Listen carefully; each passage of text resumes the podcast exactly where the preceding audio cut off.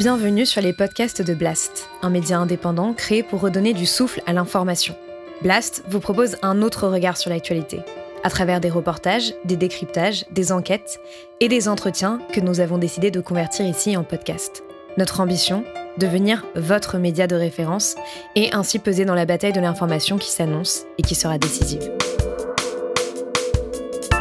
Les podcasts de Blast L'économie avec Salomé Saké. Quand on entend que le Bitcoin serait un moyen de lutter contre la crise financière et contre l'inflation, moi je rigole parce que euh, s'il n'y avait pas eu les crises financières et les politiques monétaires des banques centrales extrêmement actives pour injecter des milliards d'euros dans la sphère financière pour sauver les marchés financiers, jamais le Bitcoin n'aurait atteint la valeur qu'il a aujourd'hui. Ben avec le Bitcoin, vous avez l'indépendance des banques centrales plus plus. C'est-à-dire, vous avez l'indépendance des banques centrales à, à tel point que vous ne pouvez même plus avoir de politique monétaire. Vous parlez à un algorithme. La critique que vous formulez, j'ai un peu envie de la formuler aussi pour le système euh, actuel euh, mais dont on, peut a beaucoup parlé euh, ici à Blast. Mais, mais, justement, le Bitcoin est à l'image de ce système. C'est un actif qui est inégalitaire, qui est polluant, qui est spéculatif. Il est à l'image même des marchés financiers aujourd'hui. Ce n'est pas une monnaie anti-système, c'est la quintessence de ce système. Si je vous dis Bitcoin, Instinctivement, à quoi est-ce que vous pensez? Personnellement, jusqu'à très récemment, c'était un sujet un peu flou. J'avais bien compris que c'était une monnaie virtuelle avec laquelle certains spéculaient et qui faisait gagner beaucoup d'argent, mais c'est tout. Mais ça, c'était jusqu'à la publication de cette tribune dans le journal Le Monde par les économistes Nicolas Dufresne et Jean-Michel Servet. Ils décrivent cette monnaie comme étant extrêmement dangereuse et affirment qu'il faut l'interdire et vite. J'ai donc décidé d'inviter l'un des auteurs de cette tribune que nous avions déjà reçu à Blast, Nicolas Dufresne. Avant de continuer cette émission, j'aimerais préciser que nous allons nous attarder aujourd'hui sur les dangers que peuvent représenter cette monnaie.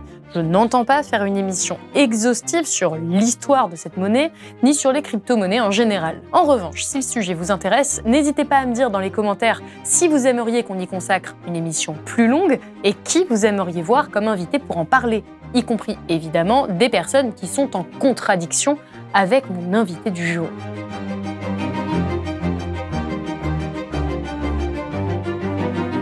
Nicolas Dufresne, bonjour. Bonjour Salomé. Alors vous êtes économiste, haut fonctionnaire et directeur de l'Institut Rousseau. Vous êtes spécialiste de la création monétaire. Et au début du mois de décembre, vous avez donc co-signé cette tribune qui est parue dans Le Monde et qui a fait beaucoup de bruit, qui a suscité beaucoup de, de, commentaires un petit peu indignés sur les réseaux sociaux, parce que vous avez une position assez originale sur le sujet à propos du Bitcoin, vous pensez qu'il faut l'interdire. Mais avant que vous nous expliquiez pourquoi il faudrait l'interdire selon vous, j'aimerais qu'on explique en quelques phrases à ceux qui nous regardent ce que c'est que le Bitcoin. Parce que moi, ce que j'ai compris, c'est que c'était une monnaie virtuelle qui avait été créée en 2009, la première crypto-monnaie, parce que maintenant, il y a beaucoup d'autres crypto-monnaies. Ça sert initialement à réaliser des paiements en ligne sans aucun intermédiaire. Le Bitcoin n'a donc pas d'existence physique, il ne dépend d'aucune banque centrale, contrairement à notre monnaie, l'euro par exemple. L'avantage avec cette monnaie, c'est qu'on ne peut pas l'éteindre. Son système est basé sur un réseau, ce qu'on appelle la fameuse blockchain, qui est alimenté par une dizaine de milliers d'ordinateurs à travers la planète. Alors la blockchain, si j'ai bien compris, c'est un espèce de livre de compte géant et qu'on dit inviolable, dans lequel est répertorié l'historique de toutes les transactions qui sont effectuées. Déjà, est-ce que vous êtes d'accord avec cette définition que je viens de donner? Oui, alors euh, c'est une bonne définition avec peut-être euh, un point sur lequel on, pourrait euh, déjà introduire le débat. Est-ce une monnaie? On avez dit c'est une crypto-monnaie. Aujourd'hui, la loi en France, notamment depuis la loi Pacte qui a été votée en 2019, dit que tous ces, toutes ces crypto-monnaies sont en fait des crypto-actifs et ne sont pas des monnaies justement, la monnaie, c'est quelque chose qui est défini en droit national. On a un article qui dit la monnaie de la France est l'euro. Donc, euh, une monnaie, ne, euh, il y a une dimension souveraine qui manque évidemment complètement au Bitcoin. Et donc, aujourd'hui, c'est plutôt euh, un actif. Qu'est-ce que vous entendez par actif? Eh bien, c'est euh, un titre euh, de propriété, un titre financier euh, qui s'achète, qui se vend et qui fondamentalement ne sert pas aujourd'hui, ne remplit pas vraiment les fonctions d'une monnaie. vous disiez que ça servait à faire des paiements en ligne. Certes, c'est ce qui est marqué quand on cherche la définition du Bitcoin sur Internet. Très, très à la marge. Très, très à la marge. Euh, aujourd'hui, des experts comme Chain Analysis, qui sont en fait des, des, spécialistes de, de, de, la blockchain, justement, disent eux-mêmes que 98,7% des transactions euh, en Bitcoin ont un motif de spéculation et non pas un motif de transaction. Donc, les transactions, c'est moins euh, de 1,5% et encore euh, euh, voilà. Donc après 12 ans 13 ans maintenant d'existence du Bitcoin, puisque le livre blanc de Sato, du mystérieux Satoshi Nakamoto date de 2008. Qui est le créateur euh, du Bitcoin, qui, est le, créateur, voilà, créateur présumé. En effet, personne ne connaît son identité. de cette personne ou de ces personnes hein, qui apparemment, quand on lit le livre blanc, avaient quand même une connaissance très approfondie des marchés financiers et des paiements sur les, les marchés financiers. En fait, dans leur livre blanc, le point qui est posé, le point central, c'est la question des intermédiaires. Et en effet, la blockchain permet de se passer d'intermédiaires et d'avoir un registre de validation infalsifiable qui euh, passe par euh, des, opérations de calcul, en fait. Et si vous voulez, la blockchain, c'est ça, euh, le Bitcoin, c'est ça. C'est toutes les 10 minutes, un nouveau bloc est miné et donc il y a une récompense pour la personne qui pour l'ordinateur finalement finalement qui a, qui a miné ce, ce, bloc. C'est un euh, concept qui peut être un peu compliqué à comprendre. En tout cas, moi, la première fois qu'on m'a parlé de Bitcoin, j'ai pas tout de suite euh, bien saisi ce que c'était pour que les gens comprennent bien. C'est que c'est différent de quand vous vous allez payer, euh, par exemple, avec votre carte bancaire quelque chose dans un magasin. Vous voulez donner de l'argent au magasin et en fait, vous donnez pas directement de l'argent. Vous, vous demandez à votre banque de bien affirmer que vous avez euh, de cet argent-là et donc de valider le paiement. Et donc, quand on parle de Bitcoin et d'absence d'intermédiaire, mais en fait, c'est effectivement cette absence finalement de, voilà. de banque au sens traditionnel tel qu'on les connaît. Absolument. Donc, c'est un système qui permet et qui, du coup, euh, il faut bien séparer, attention, la blockchain et le Bitcoin. Le, le, le vrai mérite du Bitcoin, c'est d'avoir permis la blockchain et d'avoir permis le développement des technologies blockchain. Aujourd'hui, il y a des milliers de blockchains qui n'utilisent pas le Bitcoin, qui n'ont même pas une vocation monétaire. Vous avez des blockchains qui permettent de, faire des transferts de titres de propriété, euh, d'organiser des votes, euh, de faire euh, ce qu'on appelle des smart contracts, des contrats intelligents où dès lors qu'un certain nombre de paramètres sont validés, la transaction se fait. Et donc finalement, on, pourrait dire quelque part que la création a échappé au créateur et que finalement la blockchain peut être aujourd'hui utilisée, c'est très bien dans toute une série, voilà, dans toute une série de domaines, euh, et n'a plus aucun intérêt à être dans le domaine euh, monétaire, sauf pour euh, bah promouvoir une monnaie. Et là, on rentre dans quelque chose, dans un débat qui est totalement différent. C'est est-ce que le Bitcoin est quelque chose qu'il faut promouvoir sur le plan monétaire et dont l'insertion dans le système monétaire représente une plus-value? Et c'est pour ça qu'avec Jean-Michel Servet, on a écrit cette tribune. Et c'est là qu'on dit non. Attention, euh, voilà. On va y revenir un peu plus en détail, mais parce que encore une fois, si on, se met dans cette position de novice sur le Bitcoin, on a l'impression que c'est un petit peu la ruée vers l'or et que mhm. c'est un peu le bon plan. Parce que à chaque fois, moi, que je suis allée sur des sites de Bitcoin, il n'y avait que des personnes qui disaient qu'ils avaient fait fortune en achetant du Bitcoin qui ne cesse de prendre de la valeur. Et on a, déjà, on a envie de se dire, déjà, pourquoi pas moi Puisque ça a l'air quand même d'être un moyen assez facile de faire de l'argent. Et vous, vous dites, mais non, mais cette spéculation est un problème euh, énorme avec cette monnaie. Pourquoi est-ce que c'est un souci? Parce que la spéculation, on la retrouve déjà sur les marchés financiers. C'est pas nouveau. Donc pourquoi est-ce que le Bitcoin, c'est un problème? Alors, spéculation. Alors déjà, euh, ce qu'il faut dire, c'est que euh, effectivement, vous avez des personnes qui se sont enrichies avec le Bitcoin, notamment des personnes qui étaient euh, au courant de, de, de, ce développement depuis de nombreuses années, depuis l'explosion en 2013, qui commence doucement à partir de, de 2013. mais vous avez remarqué qu'il y a des vagues euh, de, montée de la valeur du Bitcoin, puis ça redescend très fortement, puis ça remonte. Euh, Donc elle est instable. Donc elle est complètement euh, instable. C'est pas un problème en soi. Il y a beaucoup d'autres actifs sur les marchés financiers qui sont instables. Mais ce que je veux dire par là, c'est que vous avez des personnes qui ont gagné de l'argent et vous avez aussi beaucoup de personnes qui en ont énormément perdu. Et ça, on en parle moins. Et ça, on en parle moins. Et ça, on en parle moins parce que euh, généralement, les personnes euh, qui... On a eu beaucoup de, de, témoignages de, de, personnes qui nous ont écrit suite à la, la tribune, nous disent, bah là, euh, quand vous perdez de l'argent, bah, il n'y a, y a, aucune garantie, aucun numéro de téléphone, rien du tout. Bah, c'est le principe, c'est que vous, vous, passez de la banque centralisée, donc vous passez de, ce qui vient, des garanties qui viennent. Voilà, et, et donc là, vous n'avez aucun recours, puis aucun moyen de, faire connaître vos pertes. Il y a plus inquiétant, si vous voulez. Mais juste, comment on perd de l'argent avec du Bitcoin? C'est parce qu'on revend au moment où il est en, bas? Vous pouvez prendre des, ce qu'on appelle des effets de levier. Alors euh, ça, c'est très marrant. J'ai eu ce débat notamment avec des personnes qui, qui, euh, euh, qui sont dans le, milieu du Bitcoin. Ils disent, écoutez, les, les vrais Bitcoiners n'utilisent pas l'effet de levier. C'est-à-dire, l'effet de levier, c'est quand vous prenez une position beaucoup plus importante que l'argent que vous détenez réellement. Et donc, c'est une position fictive, simulée, comme ça existe sur les marchés financiers, où en fait, avec 100 euros, vous prenez une position comme si vous en aviez 10 000, si vous voulez. Et donc, si vous gagnez bah, vous gagnez beaucoup plus. Et si vous perdez, vous perdez aussi beaucoup plus.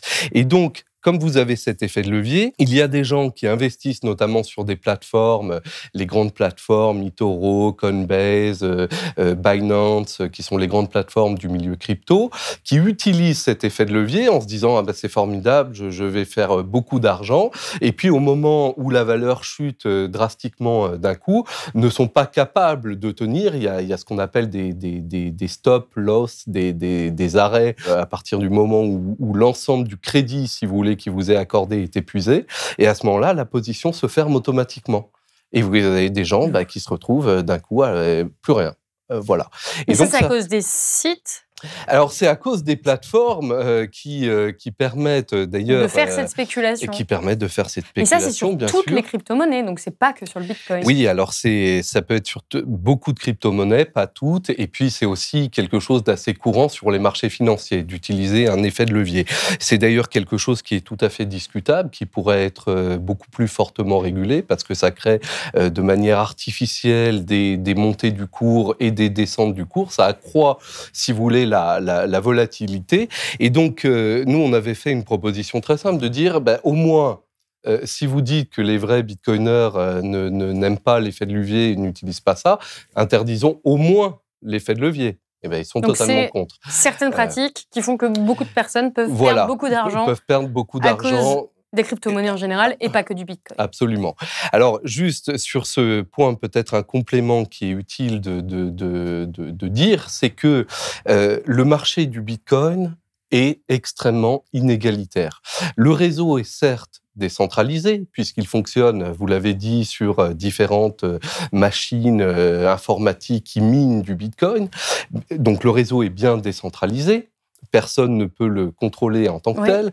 Par contre, la possession n'est pas du tout décentralisée et elle est au contraire extrêmement concentrée. On estime aujourd'hui que 2% à peine des comptes contrôlent plus de 95% des bitcoins en circulation. Donc c'est alors parmi les très très gros investisseurs, ce qu'on appelle les baleines, euh, voilà les whales en anglais, euh, font jouer le cours et créent des augmentations de secours et des baisses de secours de manière euh, artificielle. Et donc régulièrement, ils font chuter le cours. C'est très, euh, c'est très clair quand on regarde les, les graphiques et quand on compare la manière d'agir de ces gros comptes et le cours du Bitcoin. On voit que dès lors que les gros comptes décident de vendre euh, ce qu'ils possèdent, le cours du Bitcoin chute dans les deux à trois jours qui, qui suivent.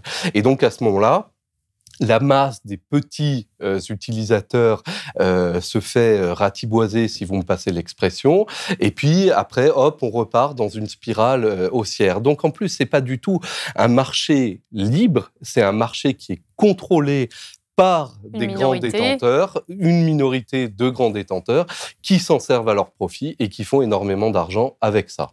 Mais alors là, ce que vous me décrivez, c'est un peu le fonctionnement des marchés financiers avec la monnaie traditionnelle. Pourquoi précisément prendre pour cible les crypto-monnaies? Alors, il y aurait beaucoup de choses à dire, en effet, sur les marchés financiers traditionnels. Néanmoins, les manipulations de marchés tels qu'on peut le voir sur le cours euh, du Bitcoin. Et d'ailleurs, euh, même des gens de, ce milieu le reconnaissent parfaitement. Hein. Euh, il y a, des, tas de personnes qui reconnaissent qu'il y a des, techniques de manipulation de marché. ça, sur les marchés financiers, disons, régulés, euh, c'est plus difficile et c'est sanctionné. Si on arrive à prouver qu'il y a ce type de manipulation de marché, il y a des sanctions des autorités financières. Euh, c'est pas le cas du tout sur ces actifs qui ne sont pas régulés euh, nulle part et qui profitent de, de, de, de ce statut de, non-régulation euh, pour constituer des marchés financiers parallèles et, et finalement pour reproduire tout les pires défauts des marchés financiers qu'il critique. Oui, pourtant, il faut vraiment euh, comprendre ça. C'est que les, les, gens qui sont les adeptes des crypto-monnaies, en tout cas qui la défendent, estiment que c'est une monnaie anti-système qui est beaucoup mm. plus égalitaire. Moi, c'est ce que j'ai trouvé en faisant mes recherches pour préparer cette émission. Euh, c'était euh, notamment des personnes qui disaient que c'était une monnaie plus démocratique finalement, parce que tout le monde pouvait y accéder, tout le monde pouvait contrôler son propre euh, Bitcoin, mmh. et que euh, du coup c'était plus voilà plus égalitaire, plus démocratique. J'ai même lu que c'était rendre la monnaie au peuple. Vous, vous n'êtes pas d'accord avec ça Je suis complètement opposé à cette interprétation-là, qui est complètement fausse. Alors pourquoi? Alors Premièrement, pour la raison que je viens de vous dire, c'est une monnaie extrêmement concentrée, c'est une monnaie qui n'est pas du tout régulée.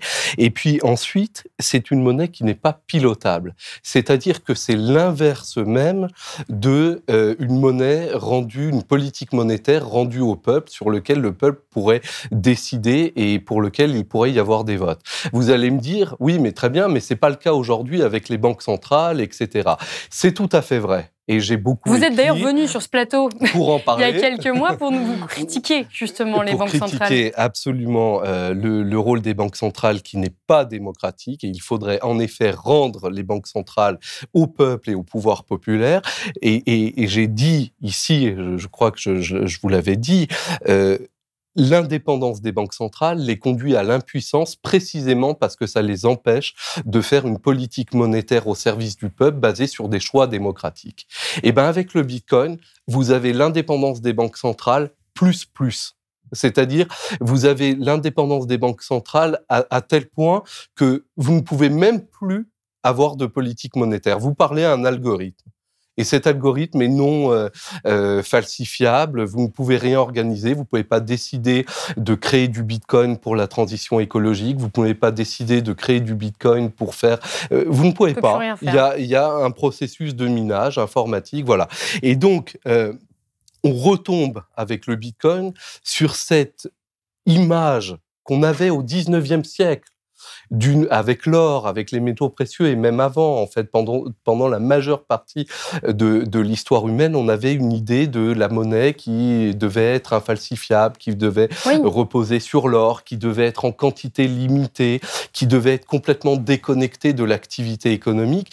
Et c'est justement contre ces lubies-là que s'est bâti tout le système euh, monétaire moderne. Et c'est pour échapper euh, à, cette contrainte, à la contrainte que faisaient poser des, des monnaies limitées euh, comme l'or et, et, l'argent, qu'on a progressivement développé les systèmes de crédit, les systèmes de dette, etc. Mais justement, vous faites la comparaison avec l'or, elle est très souvent faite avec le Bitcoin, c'est que le Bitcoin a une fin. Il n'y a, pas une quantité infinie de Bitcoin, contrairement aux monnaies euh, étatiques, aux monnaies euh, nationales, à mhm. la monnaie européenne, où on, peut créer des billets. Mhm. Et une des principales critiques qui est émise, c'est que lorsqu'on crée trop de monnaie, ça crée de l'inflation, mhm. voire de l'inflation incontrôlée, donc une augmentation des prix incontrôlée, alors qu'avec le Bitcoin, eh bien ça, ce ne serait pas possible et ce serait donc une monnaie plus fiable. Qu'est-ce que vous répondez Alors, à ce n'est pas du tout une monnaie plus fiable, c'est une monnaie déflationniste. Et contrairement à ce que beaucoup de Donc gens le pensent, contraire de l'inflation. C'est-à-dire que ça fait C'est- baisser- Alors, vu qu'il y a une quantité limitée de monnaie, imaginons qu'aujourd'hui on remplace euh, euh, les monnaies euh, officielles par du Bitcoin, et ben vous avez un effondrement, une implosion complète de l'activité économique. Pourquoi? Parce qu'on a mis 2000 ans à se rendre compte qu'il fallait que la masse monétaire progresse en même temps que l'activité économique pour accompagner l'activité économique et pour euh, voilà. Alors aujourd'hui, on a un problème, c'est que la création monétaire se fait essentiellement pour les marchés financiers. Et donc, il faut créer toujours plus de monnaie pour avoir toujours moins de croissance, parce que les marchés financiers agissent comme des trous noirs. Ils attirent à eux toute la, la création monétaire. Mais ce n'est pas une raison. Au contraire, pour en revenir à des monnaies déflationnistes, limitées et euh, qui ne provoqueraient rien d'autre que euh, un effondrement. C'est pour ça qu'on un commence effondrement. là. Pour vous, les crypto-monnaies, ça va provoquer, si elles Non. sont généralisées, Si- ça peut provoquer si un... les crypto-monnaies remplaçaient les monnaies officielles et euh, qu'on remplaçait toutes les monnaies officielles par le Bitcoin et ces 21 millions d'unités qui peuvent être euh, minées, hein, c'est pour ça, c'est limité à 21 millions Mais après, il y a les d'autres crypto-monnaies. On va vous dire... euh, Alors oui, mais alors oui. ça, c'est la concurrence des monnaies. On en reparlera après, si vous voulez bien. Mais en tout cas, si on restait déjà sur les 21 millions d'unités du Bitcoin, effectivement, on aurait une restriction incroyable, euh, impensable de la masse monétaire, et donc plus aucun échange ne serait possible. Euh, on aurait euh, un effondrement du coup de, de, de l'activité économique. Je vous le répète, la masse monétaire doit progresser en même temps euh, que l'activité économique. Le drame aujourd'hui, c'est qu'elle progresse pour alimenter les marchés financiers et non pas pour alimenter, euh, euh, là, euh, par exemple, financer la transition écologique, lutter contre les inégalités, etc. Quand, Pour vous, c'est à- euh, à l'opposé d'un objectif social et c'est- démocratique. c'est complètement à l'opposé d'un objectif social et démocratique. Si vous voulez, euh, on commence la tribune justement avec, euh, avec Jean-Michel Servet, cette tribune qu'on a publiée dans, dans Le Monde, en rappelant un épisode de, euh, de l'histoire monétaire américaine où en, en 1873, euh, il y a eu une loi qui a restreint la, création monétaire en, euh, en évinçant l'argent pour ne laisser que l'or. Voilà. Et donc, euh, Donc, il- oui, on pourrait il y a eu un faire le grand débat. parallèle avec, Voilà, aujourd'hui, avec exactement. le Bitcoin à la place de l'or. et avec le Bitcoin à la place des monnaies officielles. C'est-à-dire qu'on a dit, voilà, écoutez, euh, à l'époque, c'était déjà la même chose. On disait, regardez, il y a de l'or, mais en plus, il y a de l'argent. Et donc, comme il y a plein d'argent et qu'on a découvert des mines d'argent, vous voyez déjà de- du minage, on en parlait déjà à l'époque, on avait découvert des mines d'argent. Et donc, on disait, bah, en fait, il va y avoir trop d'argent, ça va inonder le système et donc ça va faire s'effondrer la valeur de la monnaie.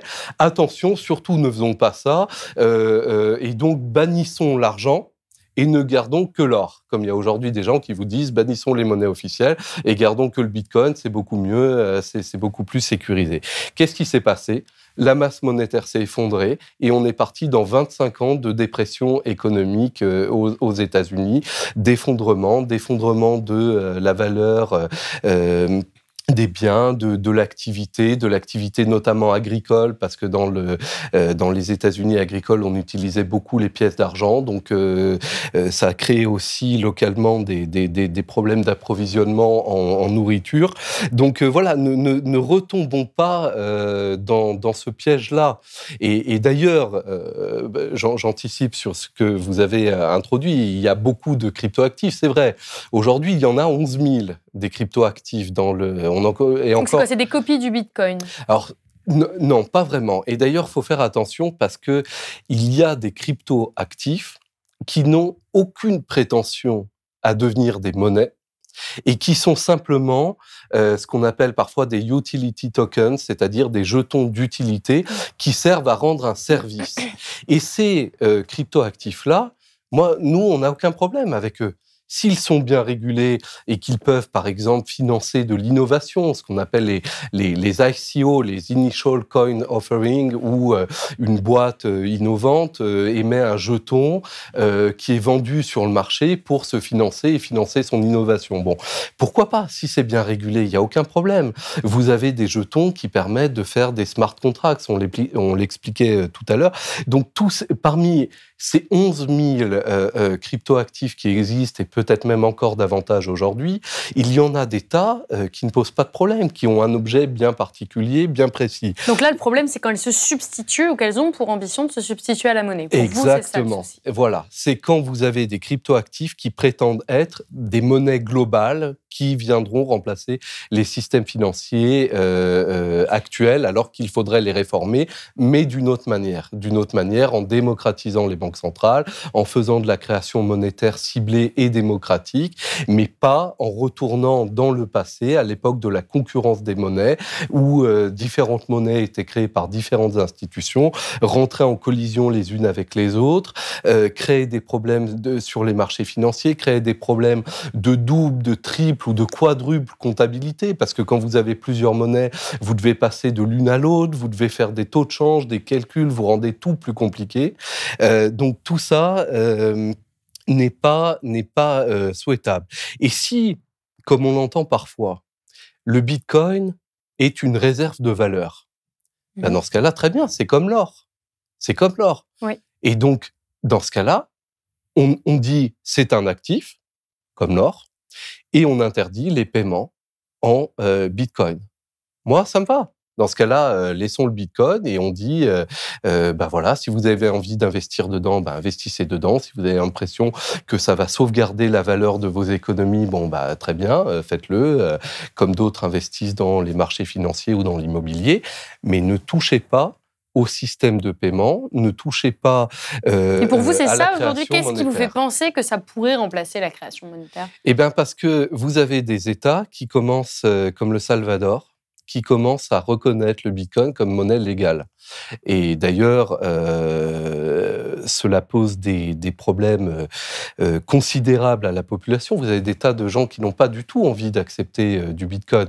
Alors le Salvador est déjà dans une situation particulière puisqu'ils n'ont pas de monnaie nationale. C'est un pays dollarisé. On utilise le dollar. Bon, maintenant le, président qui se comporte comme un activiste du Bitcoin, en fait la promotion sur Twitter et, et, et ailleurs, vient de dire euh, que le, le, Bitcoin serait une monnaie officielle et donc on serait obligé d'accepter les paiements euh, comme ça. Alors évidemment, c'est une grande victoire pour, euh, ceux, qui, pour promeuvent ceux qui promeuvent le Bitcoin. Mais vous voyez là qu'il y a un danger et d'ailleurs. En France, on n'en est quand même pas là. Le Bitcoin n'est pas considéré comme une monnaie, il est considéré comme un actif. Il est taxé. Absolument. La flat tax fait que les, Alors, vous devez, il y a 30%, il me semble, de, des bénéfices que vous faites grâce aux spéculations avec les monnaies, les crypto-monnaies que vous devez euh, reversé euh, oui. en impôts. Mm. Donc, ça présente pas de danger immédiat. Alors, ça présente pas de danger immédiat sauf que vous avez une utilisation qui commence à, se développer.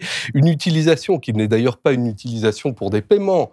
Euh, vous ne connaissez personne dans, dans, dans, la rue qui a euh, dit ah j'ai acheté du, du bitcoin parce que je voulais payer mes cafés ou mes vêtements comme ça. Enfin c'est euh, oui, tout, tout le monde en achète justement pour la, pas... la, spéculation. Donc pour l'instant on n'en est pas un usage monétaire en France en tout cas, mais euh, au Japon au Salvador, il commence à y avoir, au Salvador, c'est ça y est, on a passé le, le, le cap. cap. et dans d'autres pays, et il commence à y avoir des pressions. Et il y a un lobby international, vous voyez, maintenant ça fait plus de 1000 milliards d'euros, qui commence à euh, vraiment... Euh, à demander à ce que le Bitcoin soit reconnu partout euh, comme une monnaie euh, officielle. Parce que euh, ces gens-là, ils ont un intérêt vous comprenez bien que plus il y a d'utilisateurs et plus euh, le cours du Bitcoin va monter. Et donc, euh, il y a des enjeux de richesse euh, énormes derrière.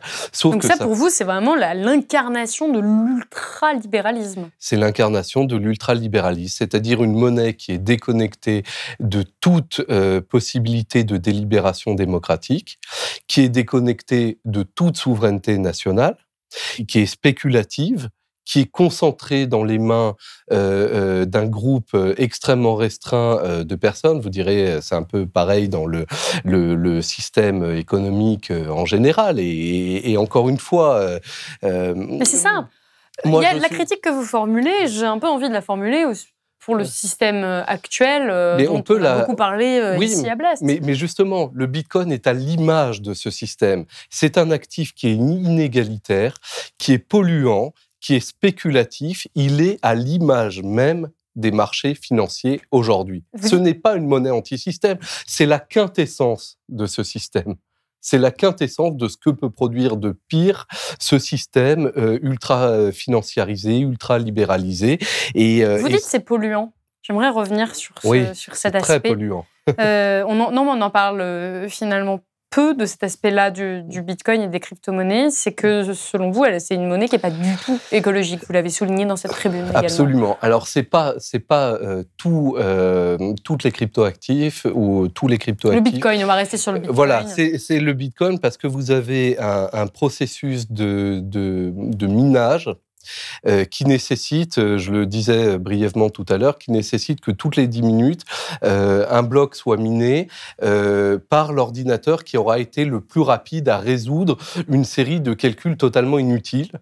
et de plus en plus compliqués pour faire la différence entre justement qui va recevoir la récompense. Parce que c'est un peu, encore une fois, pour, pour que les gens comprennent bien, la même analogie avec l'or, c'est que la, la, même chose que lorsqu'il y a une ruée vers l'or, plus il y a de chercheurs, plus ça devient compliqué de trouver euh, cet or-là. Et c'est pour ça que les calculs pour, euh, pour déminer, ce qu'on appelle déminer, sont de plus en plus complexes et nécessitent de plus en plus d'énergie réelle, concrète, de matériel, euh, pour, pour, pour que cette monnaie continue à, vivre en fait. donc c'est une très bonne image, c'est exactement ça, voilà, tout à fait. Euh, c'est au début, vous avez des calculs très simples parce qu'il n'y a pas beaucoup de mineurs, il n'y a pas beaucoup de, de Bitcoin et donc vous faites ça avec votre ordinateur. C'est ce qui se passait en 2010. Euh, voilà, vous branchez votre ordinateur, vous le faites tourner un peu et puis hop, vous avez une récompense. Euh, voilà.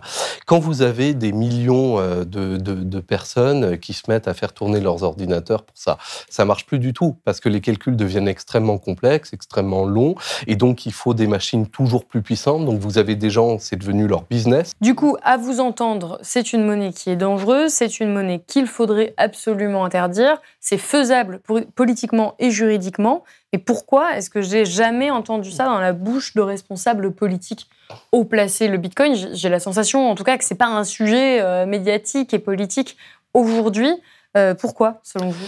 Parce que euh, il est peu populaire d'avoir envie de dire à des gens qui ont essayé de mettre un peu d'argent euh, de, dans cet investissement-là, euh, dans l'espoir de gagner un petit peu euh, de sous. J'ai un étudiant qui m'avait écrit en me disant j'ai mis 500 euros dans le Bitcoin et en 2018 et du coup quand le Bitcoin a monté, bah, j'ai gagné un peu d'argent. Oui, évidemment, comment vouloir on, peut comprendre. on peut comprendre comment vouloir à, à, à ces gens-là.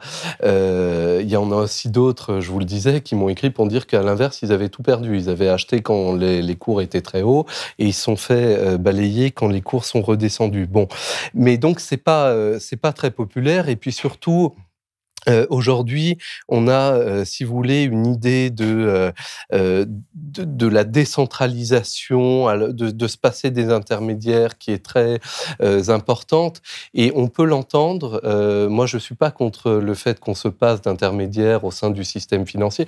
D'ailleurs, je voudrais quand même dire que les, les cryptoactifs ont fait bouger le système financier international, notamment sur la question des paiements internationaux. Ça, c'est à mettre à leur crédit parce que auparavant, les les, processus étaient très longs, très chers, et euh, les crypto-actifs ont permis justement euh, de, de euh, notamment par exemple le Ripple, ont permis de, de faciliter ces transferts-là. Donc ça, c'est bien. Et vous, ce que vous dites, c'est que la critique des banques centrales et des intermédiaires elle est légitime, mais là, le Bitcoin et les crypto-monnaies ne sont pas la réponse. Ils ne sont pas la réponse, c'est un retour en arrière. Il y a des risques très importants euh, de dangerosité pour le système financier.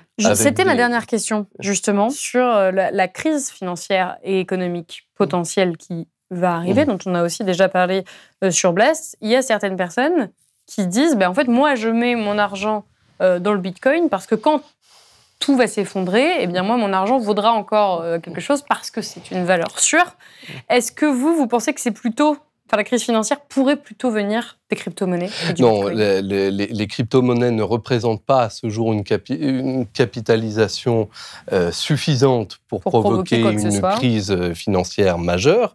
Ça pourrait le devenir. Euh, on a déjà aujourd'hui plus de 1000 milliards de dollars sur les cryptos, c'est pas rien.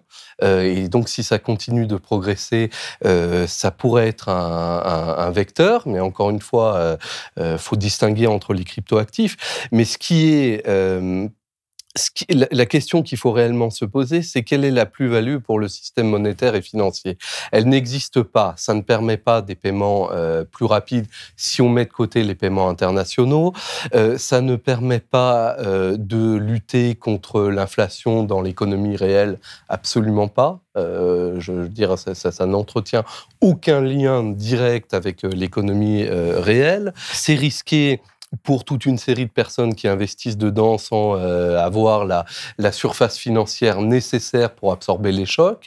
Et puis, euh, euh, si vous voulez, quand on entend que le Bitcoin serait un moyen de lutter contre la crise financière et contre l'inflation, en fait, moi, je, je rigole parce que s'il n'y avait pas eu les crises financières et les politiques monétaires des banques centrales extrêmement actives pour injecter des milliards d'euros dans la sphère financière pour sauver les marchés financiers, jamais le Bitcoin n'aurait atteint la valeur qu'il a aujourd'hui. C'est le, Bitcoin, la valeur du Bitcoin aujourd'hui est l'un des produits, l'un des résultats des politiques monétaires expansionnistes menées par les banques centrales que ces mêmes personnes critiquent à longueur de journée. Ils ne devraient pas les critiquer, ils devraient les remercier les remercier parce que c'est grâce à ça que le Bitcoin a la valeur qu'il qui, a aujourd'hui. Moi, ce que je pense, c'est qu'il faudrait faire tout à fait différemment et faire en sorte que la création monétaire débridée de ces banques centrales ne serve pas à alimenter euh, des marchés financiers ou des actifs comme le Bitcoin et l'immobilier, mais au contraire viennent euh, financer euh, le salaire des professeurs, des enseignants, des, des médecins, des infirmières, qu'on vienne financer les investissements massifs dont on a besoin pour la transition écologique. C'est comme ça, c'est en reprenant le contrôle démocratique des investissements des banques centrales qu'on peut euh, euh, sortir par le haut de cette période de contestation monétaire qu'encore une fois, je comprends la contestation monétaire qui existe aujourd'hui, elle est légitime. Elle est légitime parce qu'on a des politiques monétaires qui tournent au profit des marchés financiers. Mais ne confondons pas euh, les, causes et, euh, euh, et, les moyens d'y répondre, surtout quand ces moyens d'y répondre sont en fait les sont, sont, en fait puisent aux mêmes sources et vont conduire exactement au même résultat. Parmi les critiques qui sont formulées à l'encontre du Bitcoin, il y a également le fait que parfois il y a des usages illicites qui en sont faits parce que c'est une monnaie peut-être moins identifiable que des monnaies plus traditionnelles. Euh, qu'est-ce que vous auriez à, nous dire là-dessus? Alors, le, effectivement, il y a euh, des études qui ont montré qu'environ 3% des transactions en Bitcoin euh, serviraient à couvrir des activités illégales. néanmoins, on pourrait faire le même reproche aux monnaies euh, officielles euh, euh, qui, ou au cash, évidemment, aux billets de banque, qui restent quand même les principaux vecteurs de, financement du crime. Mais avec le Bitcoin, ce qui apparaît, et avec d'ailleurs des cryptoactifs qui sont désignés encore plus que le Bitcoin spécifiquement pour ça, par exemple, il y a un, un cryptoactif qui s'appelle Monero qui là, pour le coup, mais devrait être interdit euh, dès demain, euh, ça je, suis catégorique, qui vise justement à garantir un anonymat complet sur chacune des transactions. Et, euh, c'est son objet. C'est son objet et ça a été pensé en lien avec la, criminalité organisée. Donc ça, vous ouvrez de nouvelles portes de, blanchiment et euh, de, de, mmh. financement, euh, de financement illégaux. Euh, et vous avez même pour le Bitcoin des cas, ce qu'on appelle les, ransomware, c'est-à-dire des cas de demande de rançon en Bitcoin. vous en avez eu plus de 2500 euh, l'année dernière aux États-Unis pour un montant global de plus de 400 millions de dollars. Donc vous avez des gens qui se font euh, pirater, braquer euh, tout leur système informatique par des, par des hackers et on leur dit si vous voulez qu'on vous débloque votre système informatique et, et, voilà, et ça a même été exercé quand même comme des hôpitaux, hein, oh, quand même, voilà. Et, et, donc on bloque leur système informatique et on leur dit si vous voulez qu'on débloque tout ça, vous versez une rançon en Bitcoin. Et comme c'est anonyme, c'est pas intraçable mais c'est anonyme. On va vous dire que c'est pas anonyme, c'est pseudonyme. Et oui, c'est pseudonyme. Sauf que les pseudonymes, quel, quel levier euh, euh, pratique et juridique on a aujourd'hui pour, euh, pour les, les, les, faire sauter? Voyez on bien, peut pas remonter eh ben, vous, vous voyez bien qu'on n'y arrive déjà pas avec les Pandora Papers, avec les mouvements dans des banques qui sont pourtant surveillés et régulés. Comment on y arriverait avec des, des, des cryptoactifs comme le Bitcoin ou plus encore avec Monero et d'autres qui sont complètement pensés pour être intraçable, euh, introuvable, euh, et, et, et, complètement anonyme. Donc en fait, si vous voulez, euh, c'est pas que euh, les crypto-monnaies vont faire s'envoler le, le, crime, c'est que au lieu de d'essayer de réguler davantage notre système financier, on ouvre de nouvelles possibilités d'avoir des échappatoires comme ça. Et ben ça, c'est pas ce qu'il faut faire aujourd'hui, confronté aux défis auxquels on est. Mais écoutez, c'est la fin de cette émission. Merci, beaucoup.